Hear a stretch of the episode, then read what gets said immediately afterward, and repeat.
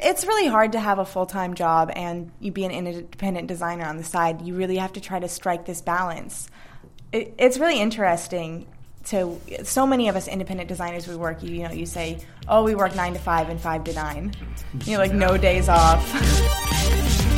This is pdxpodcast.com.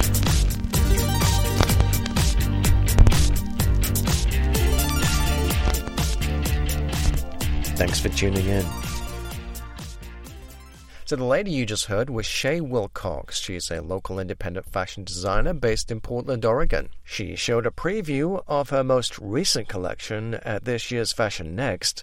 Her contemporaries include Sarah Donofrio of Project Runway fame, Miriam Maricela, and Wendy Ollendorf. Now, Shea has a very signature look, a look which she says will appeal to those who are into pastel goth, which, which is a term that I was not familiar with until we discussed it in this interview. So there's lots of intrigue going on. I mean, I, I hope so. I hope people find this interesting. I, I do. I like doing a show. It's such a fun event. Fashion Next every night is so much fun to go to. Was it pandemonium backstage or not? Always. It's always pandemonium backstage, but sometimes in those chaotic situations, I really feel like I'm in my element. Um, so I'm pretty calm in the storm. Um, so I, it comes along with preparation, but we just worked to make sure everything was going to go smoothly for us, and it did. Do you think that the the craftsmanship is something that you are drawn to, like the actual act of, you know, uh, making a dress and using your hands, the tactile sensations and all that kind of stuff, and being very, you know, it's a very intimate thing, really, isn't it? Yeah, you, I mean, I spend a lot of time just with a n- needle and thread, and mm-hmm. you're very much in the moment, like mm-hmm. with each stitch, and mm-hmm. it's very, it is really zen to make clothes in that way. It's a lot of fun. Would you say that you're influenced by more um, external things apart from the fashion industry, or would you say there's certain fashion designers who you would aspire to be? Or Yeah, I kind of talked to Greg about this a little bit. I am not somebody who spends time like on the internet looking at blogs. Mm-hmm. Um, sometimes I see a magazine. I like W Magazine. They've got mm-hmm. the big mm-hmm. pictures, and I, you know, I'm always inspired by the Chanel ad campaigns. Um, kind of Karl Lagerfeld's Victorian character that he plays is interesting to me, but where I get my real inspiration for making clothes is out of um, doing garment reconstruction. I do mm-hmm. vintage restoration, mm-hmm. and I spend a lot of time inside the garments, learning about how they're made, seeing the stitches, and it's just a great way to connect with older like generations of women because you mm-hmm. can open up and you see the stitches and you see like I sometimes like imagine the person who's making the garment what they were like or you know like why they made that decision um, and I learn a lot from opening these garments and fixing them up and that really inspires my clothing And what about local designers? You're inspired by local designers? Yeah, like I said, I, I met Miriam Marcella, um, and that was awesome at Fashion Next. I had an internship with Wendy Ollendorf. I worked for her when I was. Uh, Oh, yes, she's she's very big in town. Yeah, her work is impeccable. Like the quality of her sewing, and to be, she had a workspace where she would work in her studio space, and it was also like a retail space. So she was interacting with her clients, like very like her store wasn't even as big as this room, so she was interacting with her clients like very intimately. Like I learned a lot about. Um, I learned a lot about doing fittings, and I learned a lot about what people are interested in with what kind of clothes they want to make.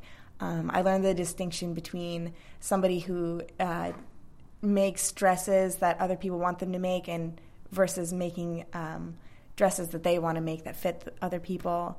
Um, so you get to do a little bit of both when you're an independent designer, right? You get to do a little bit of what people want um, you to make for them personally. They have their ideas for you know special birthday dresses or um, whatever, and then you also get to inject your own ideas. you can try and strike a balance between the two, so you don't feel like you're compromising too much or giving, you know, straying away from your real intent. Right. Totally. I think it's a cool idea that I've been having is to have like a a showroom where you have just one of each piece out and then you're able to make more like made to measure, more bespoke fitting clothes for them. So you might have like muslins in the back that aren't totally finished that you're able to put on somebody and mark with them because that part of making clothes is so much fun with people. Right. That's kind of like the most exciting part. They a lot of people have uh, custom or bespoke clothes made it, that I experienced as like their first time. So they're like don't know what to expect, and then they feel really special, and they're always surprised at how well the clothes fit. Yeah, uh, one of the other designers in Portland that I'm really inspired by, she just moved here. Sarah Donofrio just moved here um, from Toronto, and she makes a lot of her own prints. She's like her collection. I'm sure you saw it, Greg, on the first night. She did Yes. uh, all of those uh, graphic prints from the 80s. so she designs those, um, which is another interesting aspect of being a designer. Um, and then she like made this crazy record dress, but Yeah. I spend a lot of time at her shop on Belmont. She has a shop there. It's called One Imaginary Girl, and just her line is energizing. She has a really good blend in her store of like Yeah. local designers, Yeah. online, independent designer, kaleidoscope. Yeah, our collection is very fun. It was a great way to open up Fashion Next. Yeah. Really. If you could walk us through your workspace here, we'd appreciate that. Cool. Um, so obviously, you see the girls here. They're a little shy. This is a legged form, and this one's a dress form, and they're both really useful. You kind of have to have them both if you're going to make pants. But Right. this is my favorite sewing machine I've ever had. Um, I'm I'm not a driver. I've never owned a car, but this sewing machine is as much as some people's cars, and it does everything. Really? Um, and You're not uh, going to tell us how much it costs. no, I, that's. I mean, think I'm about not it. going to ask. It's not polite. Not polite. Um, these big flowers here, are these huge paper flowers that I made for one of my photo These shoots. These are decorations. yeah, they were used. They were props from a photo shoot for my last collection, Okay. um, and it was called Efflorescence. Um, and this is kind of the image boards from it. So I ca I keep those around just to remember like where I've been, like what my last collection was. So You're extremely neat and tidy. This is not what I expected at all. I expected fabric everywhere, con- carnage, Yeah, insanity. I'm a, I'm a I'm a minimalist in my environment. I like to have a really like clean environment, and I think the clothes reflect that too. Are these your sketches as well? Yeah. So my my sketching style is influenced by all these weirdo art classes I took at Fine Arts mm-hmm. Camp, where we would learn to draw with our eyes closed and that kind of thing. So I have a pretty gestural style compared to some other some of my contemporaries, but it's cool because now that we have technology, you can scan your fabric and, and really get those textures, or Yeah. you know, use a variety of of methods to get I that. can really see the textures on the paper. Yeah, and um, the color palette is intriguing. That you use very kind of soft shades, um, and then you were showing us some of your other clothes earlier, and you seem to stray towards that uh, um, spectrum of color uh, more than the bright, lurid, you know, spectrum. That's definitely uh, a move that I make consciously. Um, I like to dress in tonal colors. It helps, like, it implies to other people that you're relaxed, and it is relaxing to see those kind of colors. So, especially for women in business, which is who I think would wear my clothes the most. Um, you know, being relaxed in a business place, especially if you are in any kind of position of authority, is really important. You know, women want to be seen as strong in the workforce, want to be taken seriously, and you know, everybody's heard like the jokes about like, oh, over emotional lady. Um, so I just I try to combat that a little bit and help bring some uh, calmness, you know, overall.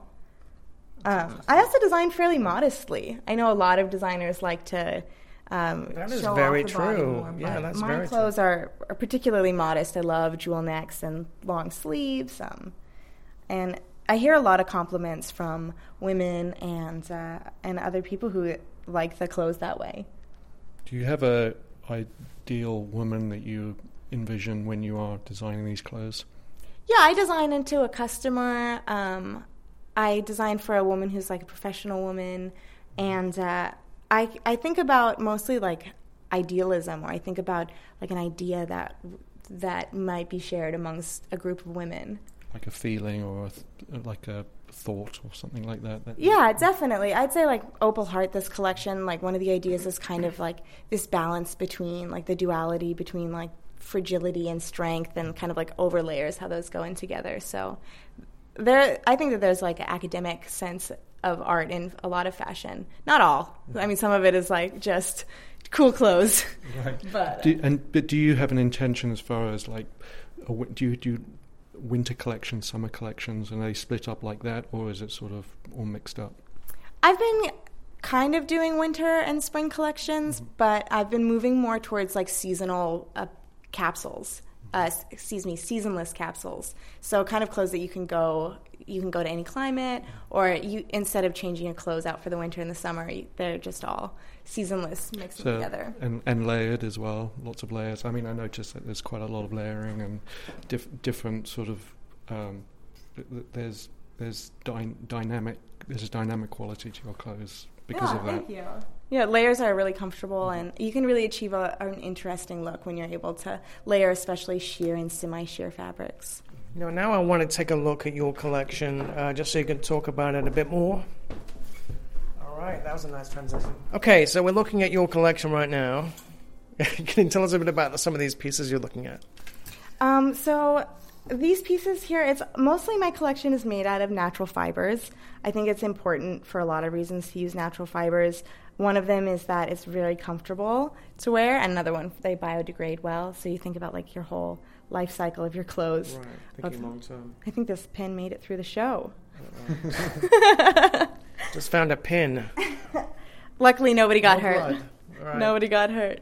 Um, so uh, my collection is uh, definitely inspired by like kind of 1940s style, with like a, m- a modern take on it. Um, I, so I have these like Bermuda shorts that are silk with pleats on them. I like to do a lot of bias binding.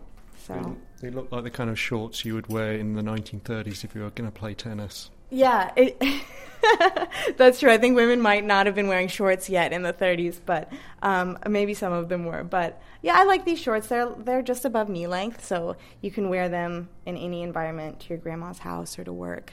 Um, Comfortable. this piece here is a piece that's really important to me. Um, it's it's a I don't even know if you would call it a shirt or a dress. It's kind of in between, but this was the first couture piece I ever made in one of my my first couture class. Um, originally, it didn't have this skirt part on it, and it was just this peplum blouse the other way. And I was, I put the skirt on it. I had this vision because the colors go so well and the silhouette goes so well with the rest of this collection that I had this vision to put this uh, organza layer under the skirt that you could wear with pants. Um, and just kind of like the dress pants combination is it, catching my eye. And so I had it inside out and I was doing the finishing stitching in here. And I stepped away from it and I was like, oh, that kind of looks cooler. That kind of looks like better than it did the other way. Um, and then I was over at Sarah's shop, and she really encouraged me to just kind of go for it. And even you know, e- even being able to see the notching in it, there's like something very like authentic about it. So, because often when you're designing clothes, you're you create the patterns, and there's sort of like quite a lot of premeditation to it, and you have to be prepared. So, when you're ex- just explaining that, it's you able to basically go off off off. Uh, pissed and whatever you know uh, the ski the ski route and you and you're able to create something that's just coming to the top of your head and that must be quite liberating right Yeah, some designers have a process where it's very like design led, where they have an idea in mind and they really design into that. They often make patterns first, but I buy fabric first. Um, and then I have a really kind of sculptural relationship with it. So I do a lot of draping on the form, on the dress form.